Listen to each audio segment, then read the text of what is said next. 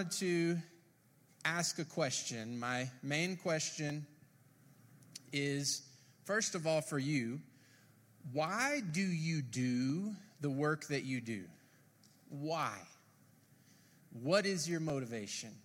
And, and actually, more importantly than why do you do what you do, is what about God? Why does God do anything that he does? What is God's motivation for everything that he does?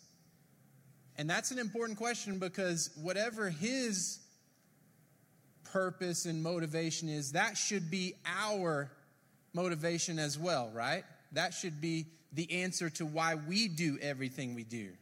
So, why does God do anything that he does? And I'll give you two choices.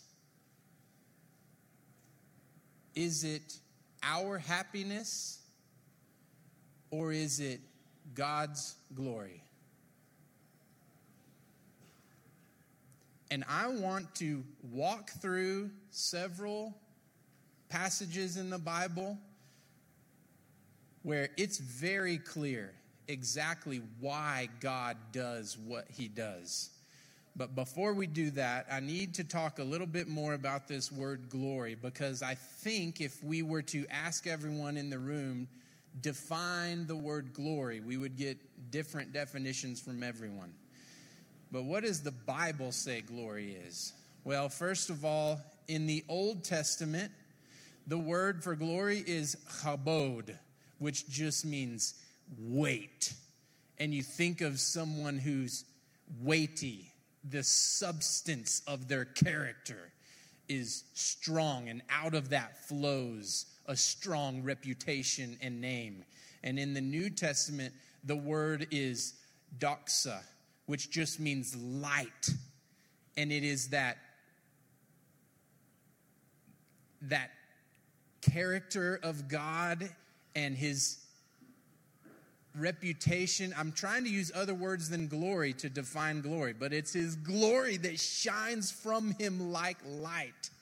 So, if we put those words together and all the different words related to glory in the Bible together, glory is many different things. First of all, it is something that we see it's his presence, its light, its majesty, its splendor, its radiance. It is sometimes a cloud that moves from one place to another, and we can see it. But it is also something that we hear about. It's his reputation. This is his, his weight and his character, his name, his namesake, his honor, his praise, his fame, his renown, his exaltation, his appreciation. It is what we hear about and that we other people hear about when we tell them.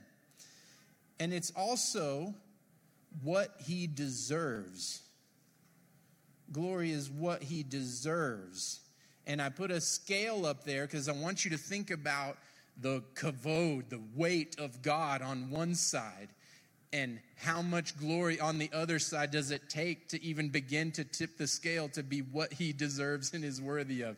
He deserves glory from all nations and from every nation, from each nation. Think about all the different passages that use these words, and, and every tribe, all peoples, every language, and ends of the earth, or, or the whole earth. And you'll also see words like fill or cover. This is all glory language. This is the biblical vocabulary around glory. And when we see these words, it should make a light go off in our head. He's talking about his glory when we see these words. And when I put all of those words together, what in my mind comes out is a sound. And it's it's ah, that's the sound of the glory of God, like the heavens parting, and it is this awe of God. It is the awesomeness of God that when we see who He is, we are in awe. And it makes our jaw go drop, and we're in awe at the awesomeness of God. One theologian defined God's glory as the godness of God. it's, it's who He is, it is the awesomeness of who God is. And one more word I want to add to this vocabulary is the word know. K N O W, know. And it's a important word, and I'll show you why because glory, it helps me to understand that glory is it moves in two directions in the Bible. It it comes it it's all the different ways of saying God is awesome and it moves down from God to man and it moves up from man to God. And at first is God reveals glory to man in all these different ways through creation. And you guys know Psalm 19 uh, Psalm 19 that says that the heavens declare the glory of God and the sky proclaims the work of his hands. All of creation is saying God is awesome. The word of God, as you read it, it's all saying God is awesome. Jesus says God is awesome. He is the ultimate revelation of the glory of God. As it says in Hebrews, He is the image of the radiance of the glory of God, the exact imprint of His nature. So Jesus is a revelation of God's glory. Miracles reveal God's glory. When God does these mighty acts and wonders, we see His strength we see how awesome he is. And now, first, God reveals his glory to us. Then, man, woman has a choice. When they hear and see how awesome God is, they can either reject or they can receive. And if they receive and they agree, yes, God is awesome, then this is man knows that all these truths about God, that God really is awesome. And if next time you're reading through Ezekiel, notice how many times that it says all the different things that God does so that they will know that there is a God in Israel, so that they will know. And when we see the glory of God and we know it as true, then how do we respond? We respond by giving Him glory. Man gives glory to God through worship, through evangelism, through loving others, the way we love people, even the people that believe different things than we believe. When we love them with the love of Jesus, they think, Whoa, God is awesome. And when we trust God for the first time, when we surrender and give our life to Him, that gives Him glory. And when people see us living courageous lives because we trust Him to provide for us more than our jobs or more than safety, when they see that trust and they think, man, their God must be awesome. And it gives glory to God.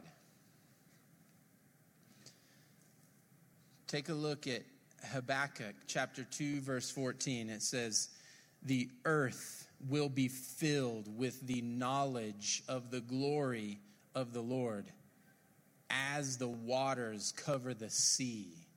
How do the waters cover the sea? It is completely. And so his glory is going to cover the whole earth. This is how it's going to end.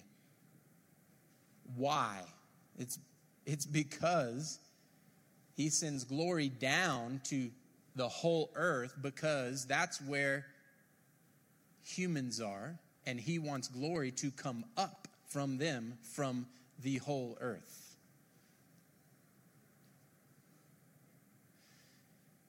He's going to show his glory to every nation because he wants to get glory from every nation.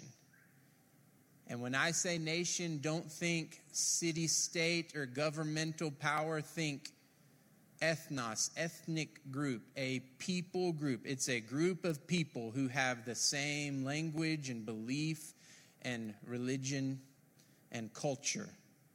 He wants to show himself to every single people group that he may get at least one or two from each people group giving him glory. Look at Revelation 7 9. Taylor showed us this earlier. This is how it's going to end. And pay attention to, at the end, who's there. We know our King of Kings is going to be on the throne, the lamb that was slain, but who is there around the throne? After this, I looked there before me was a great multitude that no one could count from every nation, tribe, people, and language, standing before the throne and in front of the Lamb.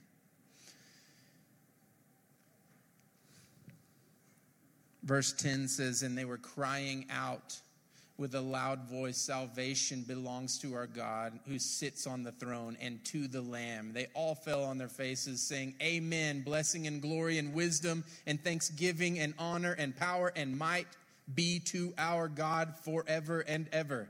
He wants glory, and it's not complete until he gets it from every nation. God is so passionate about his own glory that he will stop at nothing to get it from every nation.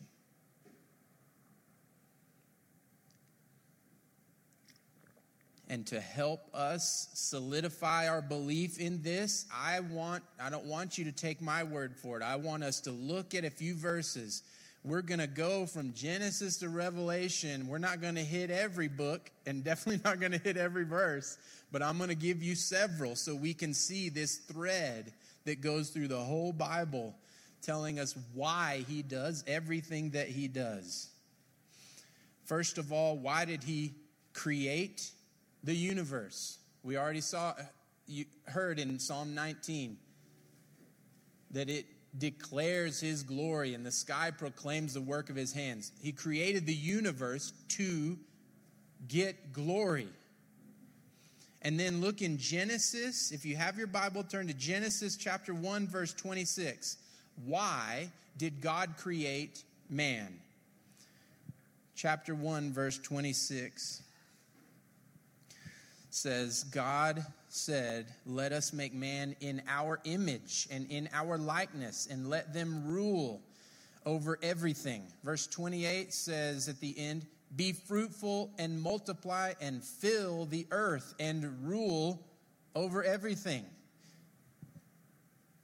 We are made in his image. That means we're like mirrors. That when people look at you, they don't see you, they see God. They see his glory or so it should be. And then he told us to told them to multiply and fill the whole earth. So anywhere you go, you should see an image of the glory of God. Because just like Habakkuk said, it's going to cover the whole earth, just like the waters cover the seas. Images of God everywhere. So this is why he created humans to bring honor and glory to his own great name. Did it work? Not yet. it didn't work right there because they sinned. So they did they were fruitful and they multiplied, but they did not multiply images of God's glory. They multiplied wickedness and evil Turn over to Genesis chapter 6, verse 11. Now the earth was corrupt in God's sight, and the earth was filled with violence. Verse 13 And God said to Noah,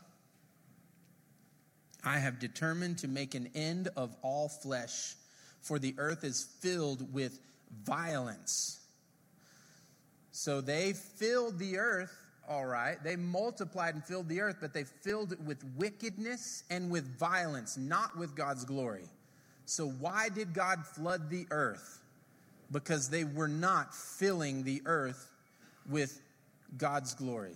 So then he gives them a second chance. Look at chapter 9, verse 1. When Noah gets off the boat, and God blessed Noah and his sons and said to them, Be fruitful and multiply and fill the earth. Just like he said to Adam and Eve, he gives them a second chance. Did it work?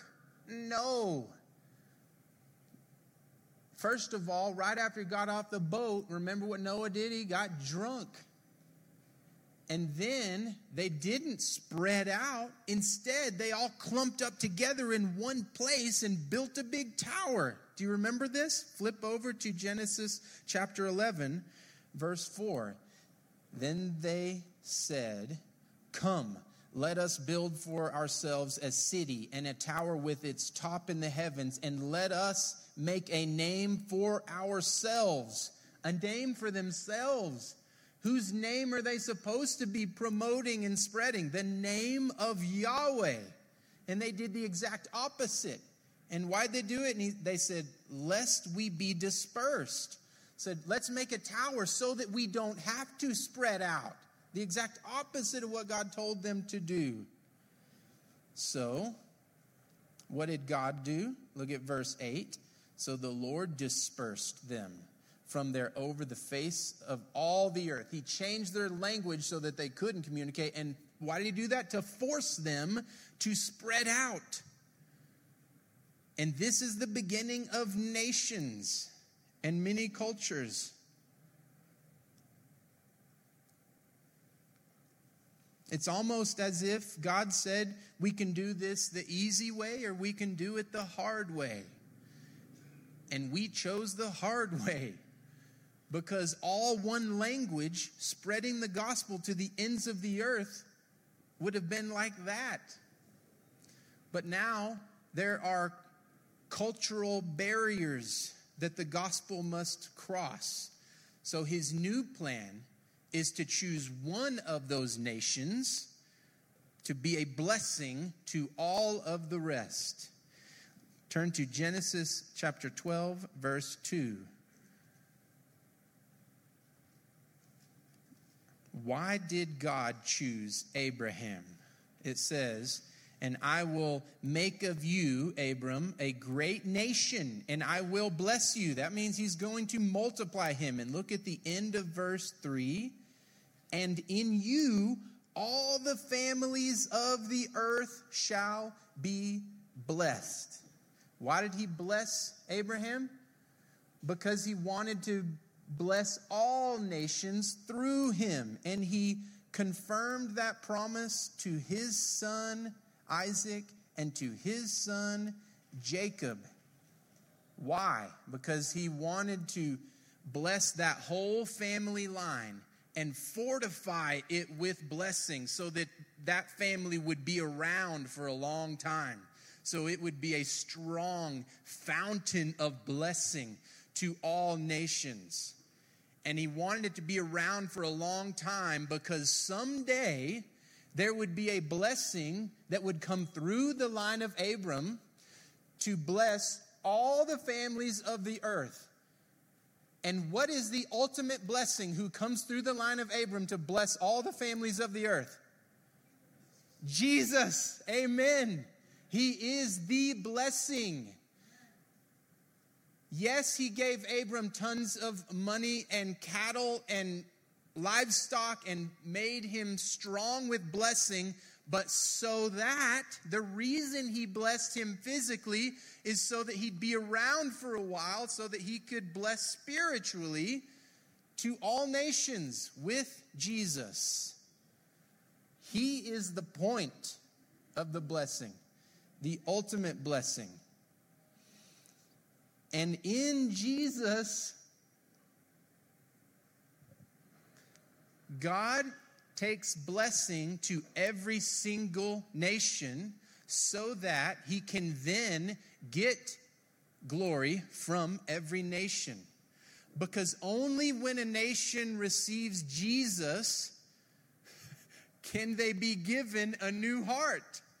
Only Jesus can go into a nation and give new hearts that are set free to give him the surrender and the praise and the glory and the honor and appreciation that he deserves forever and ever. So Jesus is the key to the blessing.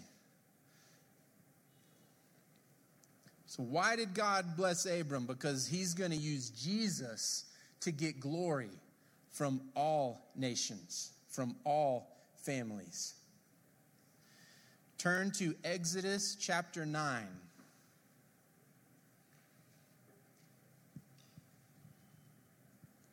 God caused the Israelites to be in slavery in Egypt for 400 years. Why would God let that happen? Apparently, alleviating suffering is not God's top priority. Removing pain is not God's top priority. Otherwise, it would not have taken 400 years. Why did it take 400 years? Because he's taking his time to build up an enemy that he can knock down to receive glory and honor for his own great name. And I'm not just making that up. Look at Exodus chapter 9, verse 14. This is God speaking to Pharaoh through Moses. And he says, This time I will send all my plagues. He's going to sh- reveal his glory through the plagues.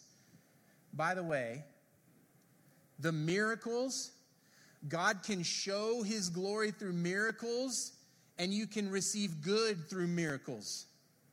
But if you reject the Lord, you can receive bad through the miracles of God. Pharaoh is about to find that out. God will get glory through salvation, and he will get glory through judgment. Because over here you say, God is awesome. And over here you say, God, you are awesome. You are strong and not to be messed with. He will get glory. Exodus chapter 9, verse 14 For this time I will send all my plagues on you, Pharaoh, and on your servants and on your people, so that you may know that there is none like me in all the earth. For by now I could have put out my hand and struck you and your people with pestilence, and you would have been cut off from the earth. But for this purpose I raised you up to show my power. That means reveal my glory, so that my name may be proclaimed in all the earth. Do you see what he's doing? He's using Pharaoh to get glory from all the earth so that his reputation would spread and people would hear how awesome God is. And what he just said there is Pharaoh, I'm going to take my time with you. He could have done it quickly. Why didn't Pharaoh just give in on the first plague? Because God chose to harden his heart.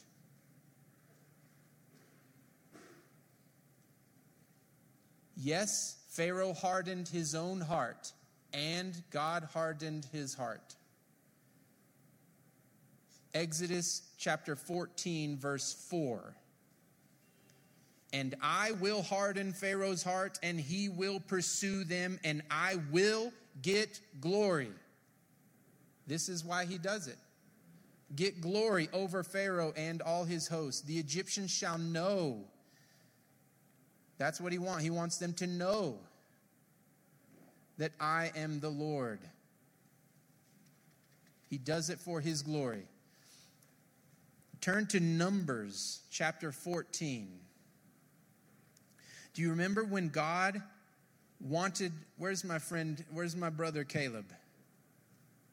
Caleb, we were just speaking about Joshua and Caleb were the only ones who heard the report of the spies that said, the land is too big, the, the land is, the giants in the land are too big.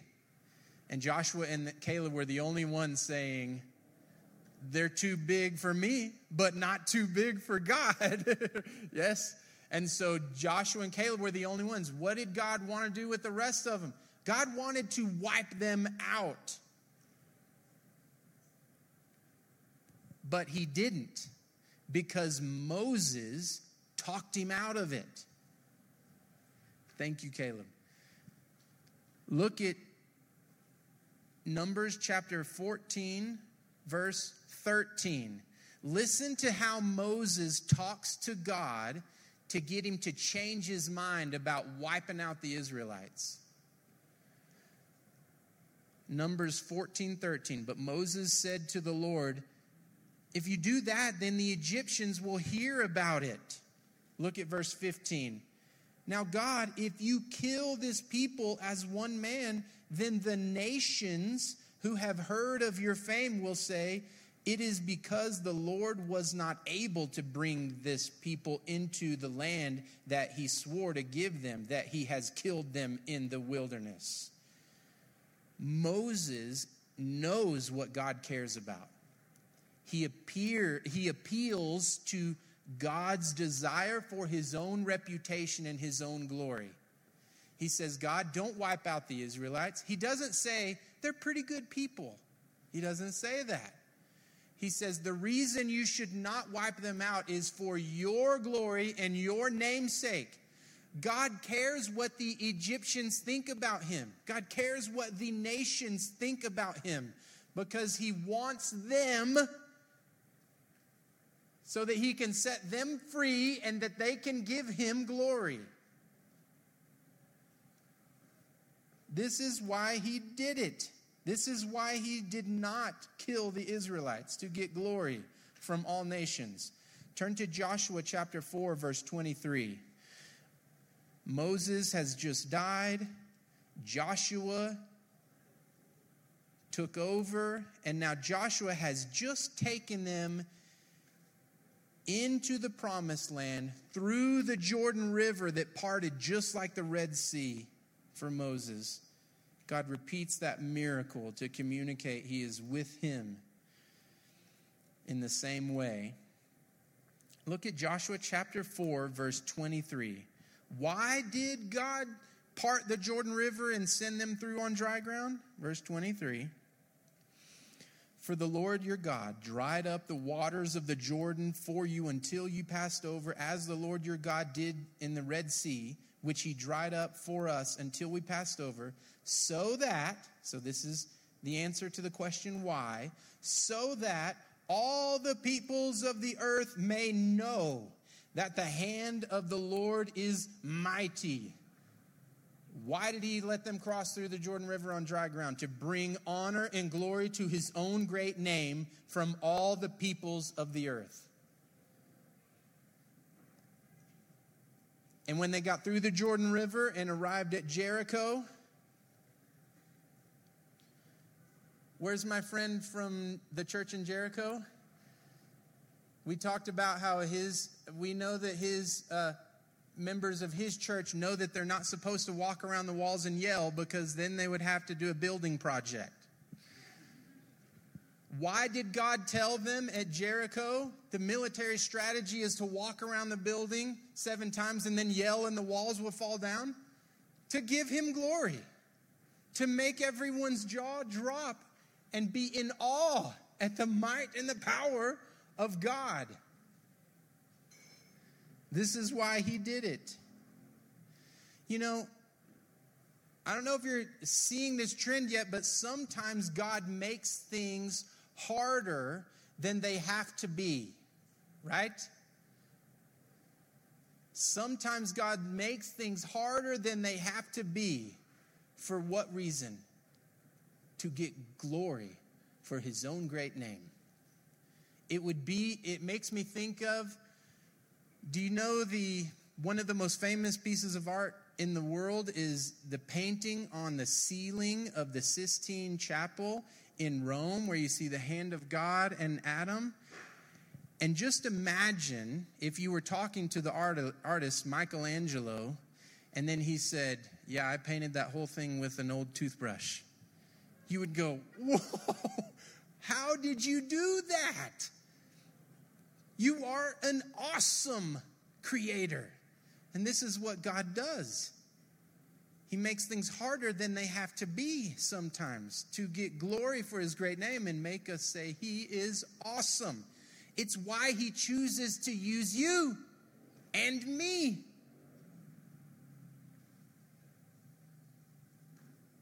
To get glory for his great name.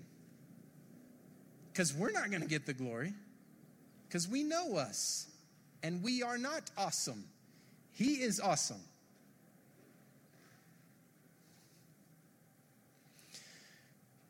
Turn to Judges chapter 7, verse 2.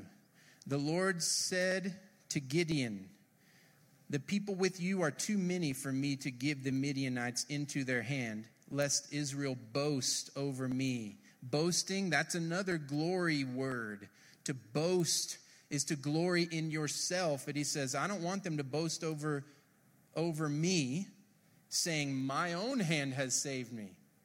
So God told Gideon to shrink his army, and they went from 3200 to 300 men so that they so it was way harder than it had to be. They were really outnumbered.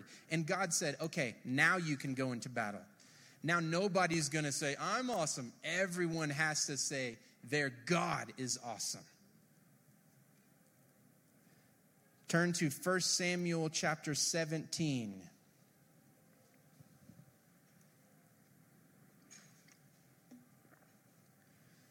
Goliath is mocking God and attacking his reputation.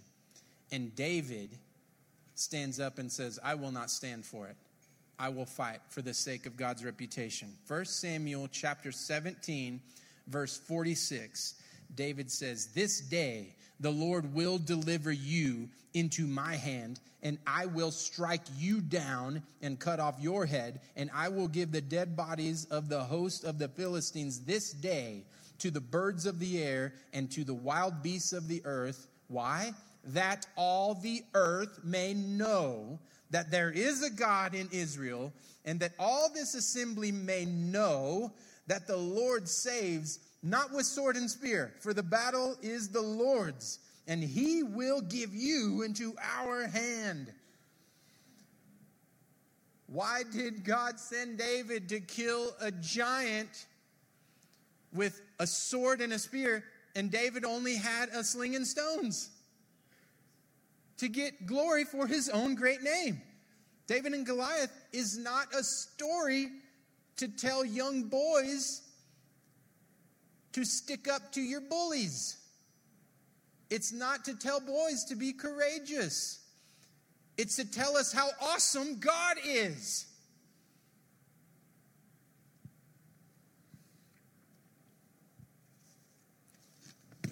Turn to Psalms 46. Psalms 46, verse 10.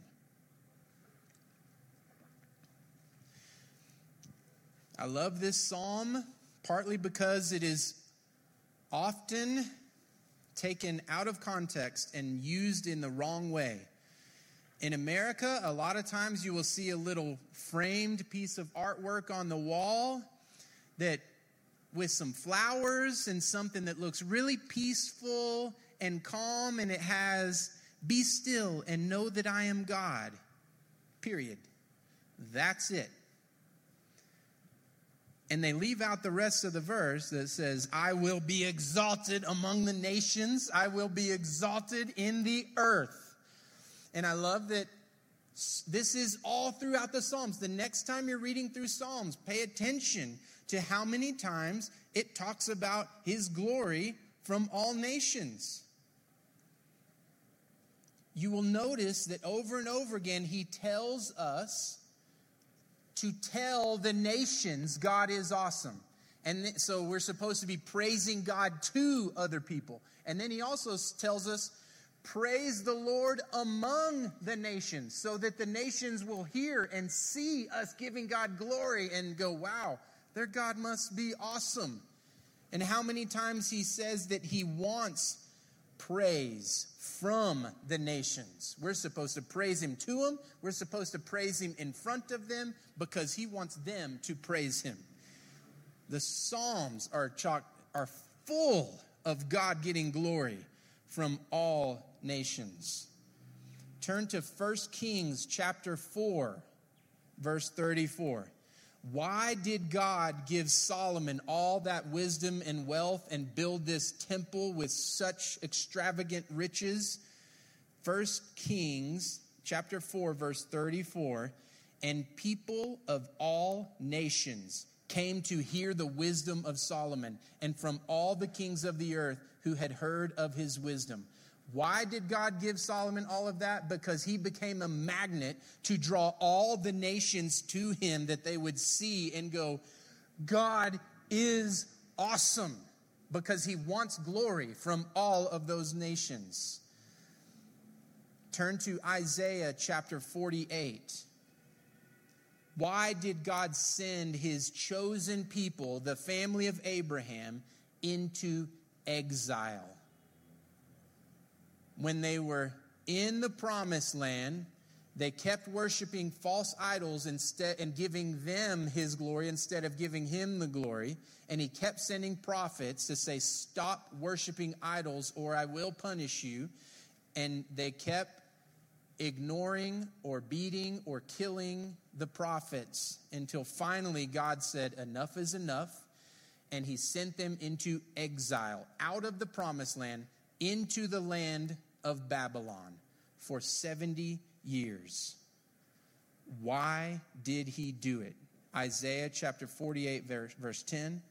Behold, I have refined you, but not as silver. I have tried you in the furnace of affliction. For my own sake, for my own sake, that means my own glory, my own reputation, I do it.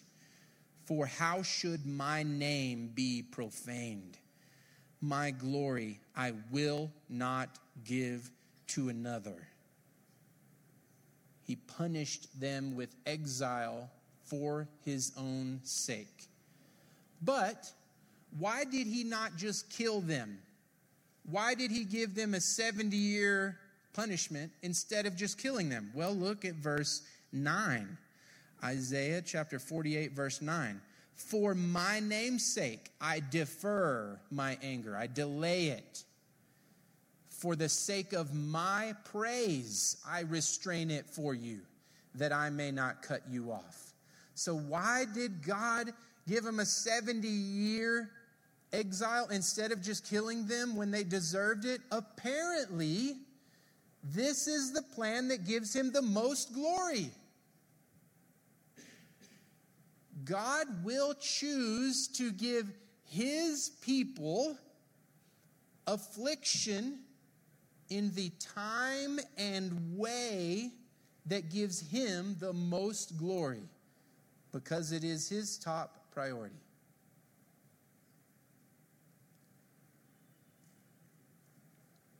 And when they were in exile, Turn to Daniel chapter 6, verse 25. While they were in exile, you know the story from, from the time you were a child, you knew the story of Daniel in the lion's den. But why did God do that? Why did God rescue Daniel? This is what happened after they pulled him out of the pit. Daniel chapter 6, verse 25. Then King Darius wrote to all the peoples, nations, and languages that dwell in all the earth Peace be multiplied to you. So notice what's happening here. King Darius is a Persian king. They do not believe in Yahweh. This is a pagan king. And look at what he says after Daniel is rescued from the lions. Peace be multiplied to you. I make a decree that in all my royal dominion, people are to tremble and fear before the God of Daniel, for he is the living God, enduring forever. His kingdom shall never be destroyed, and his dominion shall be to the end. I, I, if any of you are worship leaders or songwriters, I challenge you write a worship song using only the words of a pagan king. Look at what God did. Listen to these words. It is so good. Verse 27. This comes from the mouth of a pagan king.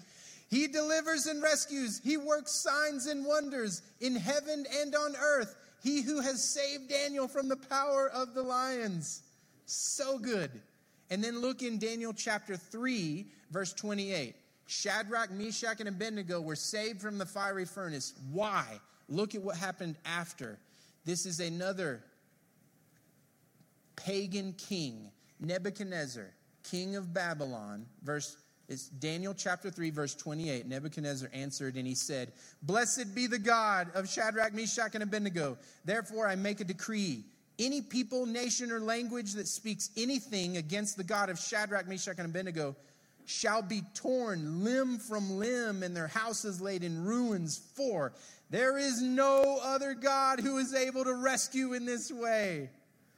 And then look at chapter, ver, chapter 4, verse 1. He wrote a letter to all the nations and says, verse 3, Daniel chapter 4, verse 3. How great are his signs, how mighty his wonders. His kingdom is an everlasting kingdom, and his dominion endures from generation to generation. This is from a pagan king. He doesn't know Yahweh, but God is committed to getting glory from every tribe, nation, and tongue, and he will stop at nothing to get it. This is why he did it. That would make a good worship song.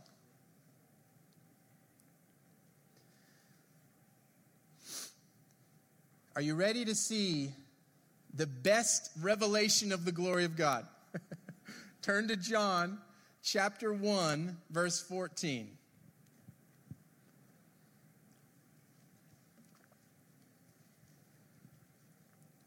And the Word became flesh and dwelt among us, and we have seen his glory.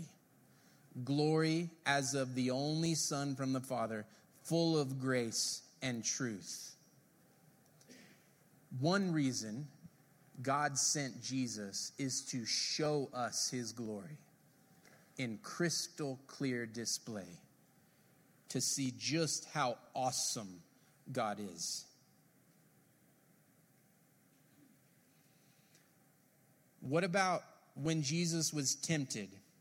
Why was his temptation at the end of 40 days of fasting when Jesus was at his weakest? To get more glory.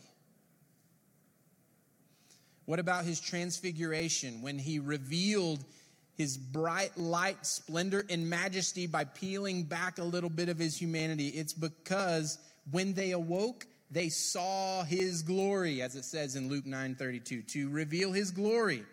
Turn to John chapter 2, verse 11. Why does God do all these miracles through Jesus? Why does he heal the blind, the lepers, the demon possessed? Why does he feed thousands from five loaves and two fish? Why does he walk on the water? Why does he turn water into wine? Chapter 2, verse 11 says, This is the first of his signs Jesus did in Cana in Galilee and manifested his glory. That means he did the miracles to show his glory. And look at the result. His disciples believed in him. This is a little side note. He revealed his glory through the miracles, and the result was the disciples believed in him. The reason God does these miracles is to show his glory and that people would believe in him. That is a little bit different than saying he did these miracles because healings was his major purpose. The purpose of miracles was to illustrate his power so that people would believe.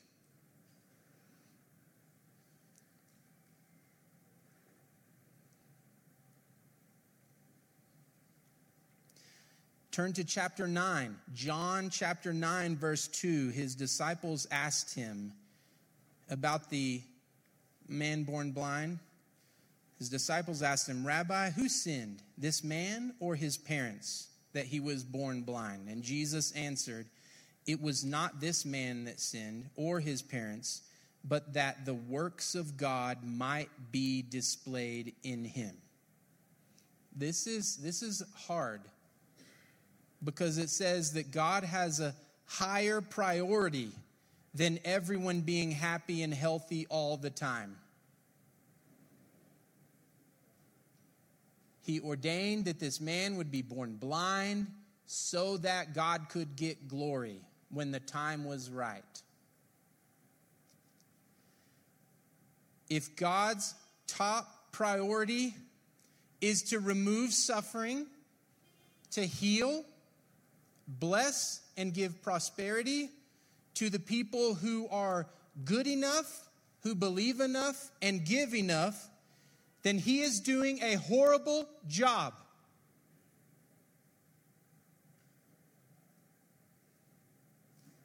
He's a horrible God who can't accomplish what he set out to do. If his job is to, if his goal is to remove the pain from the people that believe the most, He's not doing a good job. But if his top priority is to bring honor and glory to his own great name, then he alone is worthy of all worship.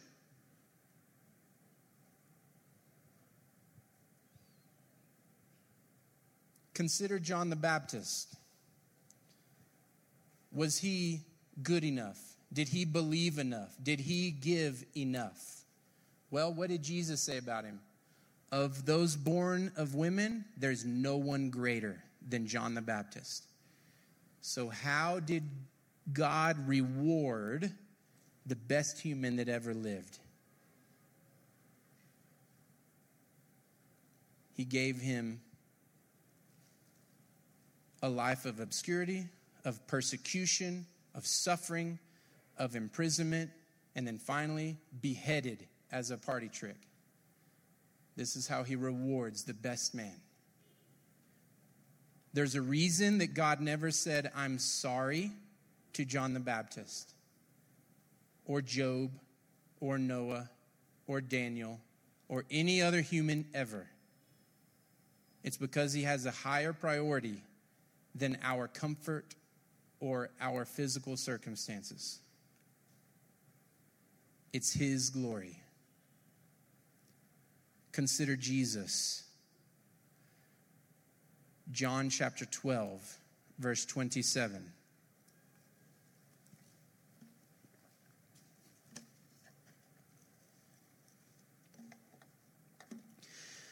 This is Jesus right before the crucifixion. He says, Now is my soul troubled, and what shall I say? Father, save me from this hour. But no, for this purpose I have come to this hour. Father, glorify your name. And God said, I have glorified it, and I'm about to do it again in your crucifixion. Notice the heart of God and notice the heart of Jesus. Jesus is so committed to the glory of the Father that he is willingly submitting to crucifixion. And God, the Father, is so committed to his own glory that he would send his own Son to be crucified. That's how committed he is to his own glory. Did Jesus, was Jesus good enough? Did he believe enough? Did he have enough faith? If anyone should have had all of his pain and suffering removed, it should have been Jesus. But God would stop at nothing to get glory for his own great name. That's his priority.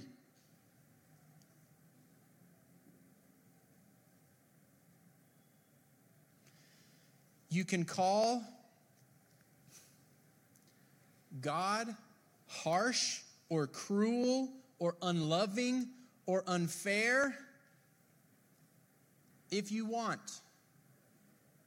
Because if he is committed to his own glory, even if it means pain and suffering for us, you can call it unloving or cruel until you realize that he paid the ultimate cost.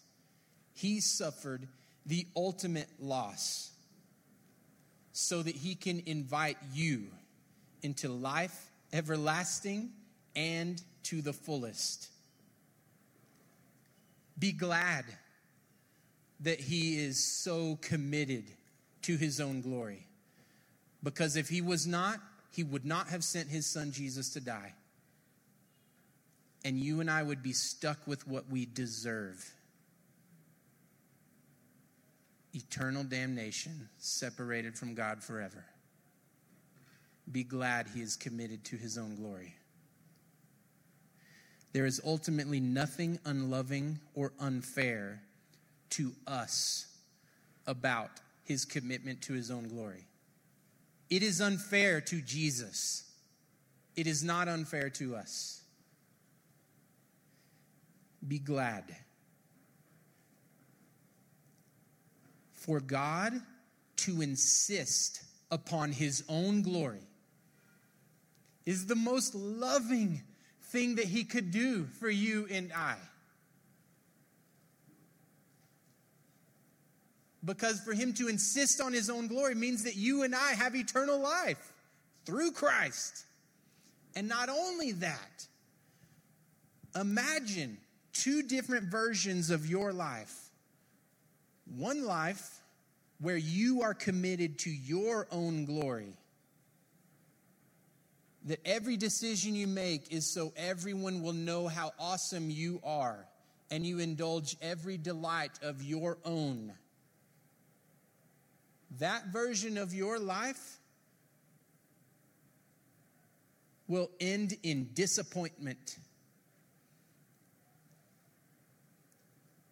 Now, consider the version of your life where you are committed to the glory of God as much as He is where every decision you make is about making his name great and making everyone see how awesome he is. You will never be more satisfied. And you know this, brothers and sisters, from personal experience. You are never more satisfied than when you are living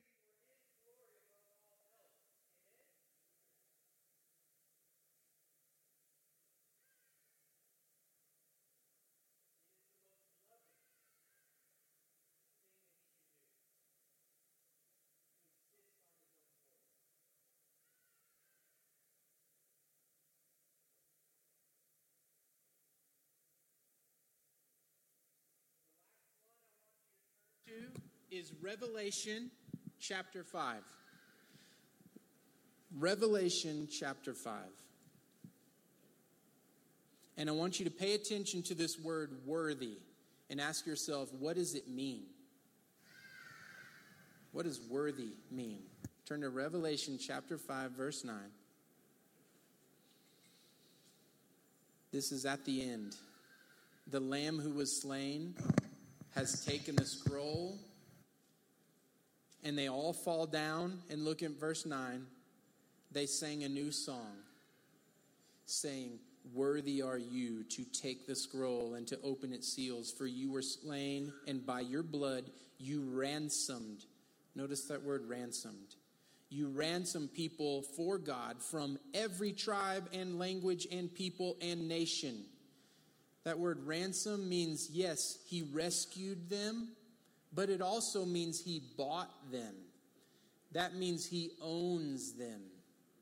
He owns their praise forever.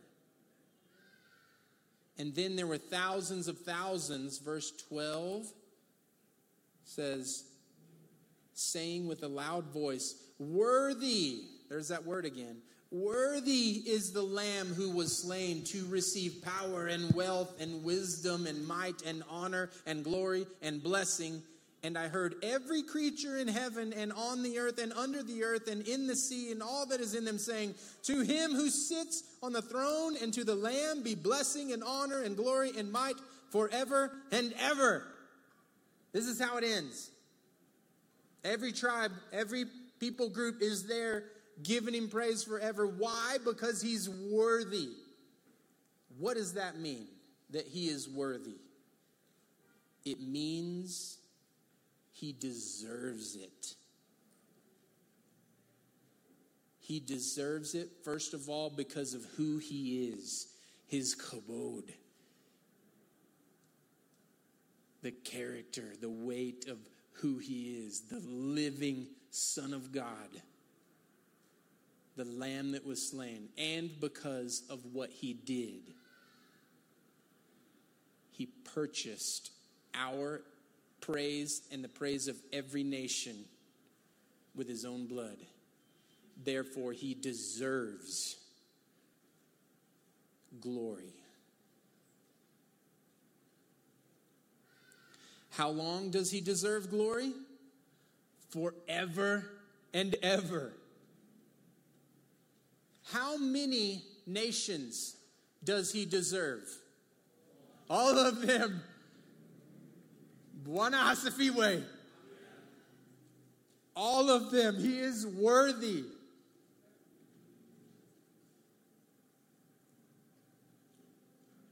Look at this last verse Isaiah 49 6. He, that's the Lord, says to the servant. That's Jesus. God the Father says to Jesus, It's too light a thing. Look at that word light. I want you to think of that scale again. Think about the kavod of Yahweh on one side of that scale, and the other side of the scale is glory that he receives. How much does he deserve?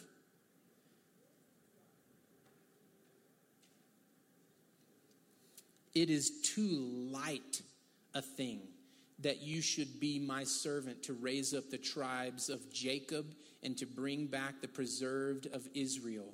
No, I will make you a light for the nations, that my salvation may reach to the end of the earth. Israel alone is too small.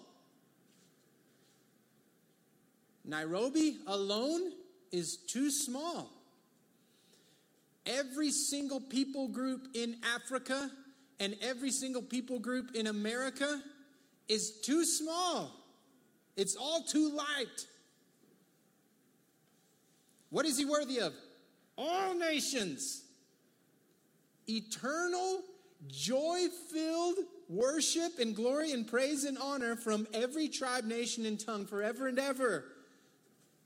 That's the only thing that gets close to what Yahweh is worthy of because of who he is and what he's done. He is worthy. So, why does God, why does God do anything that he does? To bring honor and glory to his own great name from all nations because he deserves it.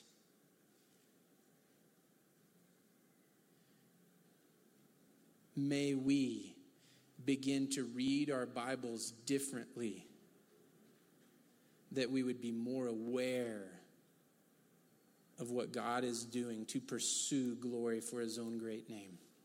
And may we live differently, that we also can do everything we do only for the glory of God because he deserves it. Brothers, sisters, he is worthy of so much more glory than he has received. Until all nations are around the throne giving him glory, until that happens, a cosmic injustice persists. It is wrong and it is not okay that the lamb who was slain is not receiving the glory that he deserves. And we get to be a part of fixing that. What an honor. What a joy.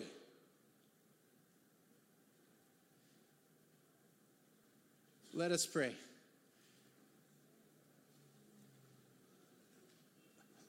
Lord Jesus, you are worthy. You're worthy of so much more than I have given you.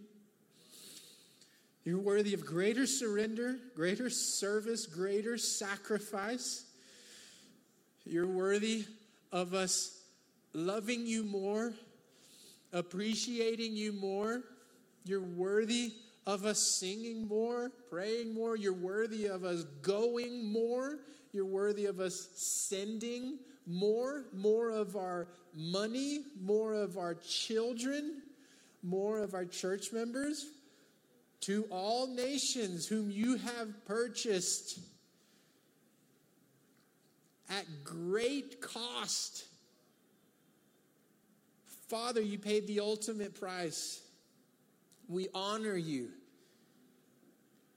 Jesus, you are the Lamb who was slain. We honor you. We appreciate you. We give you glory. Help us to repent and change to live for your glory alone. In Jesus' name we pray. Amen.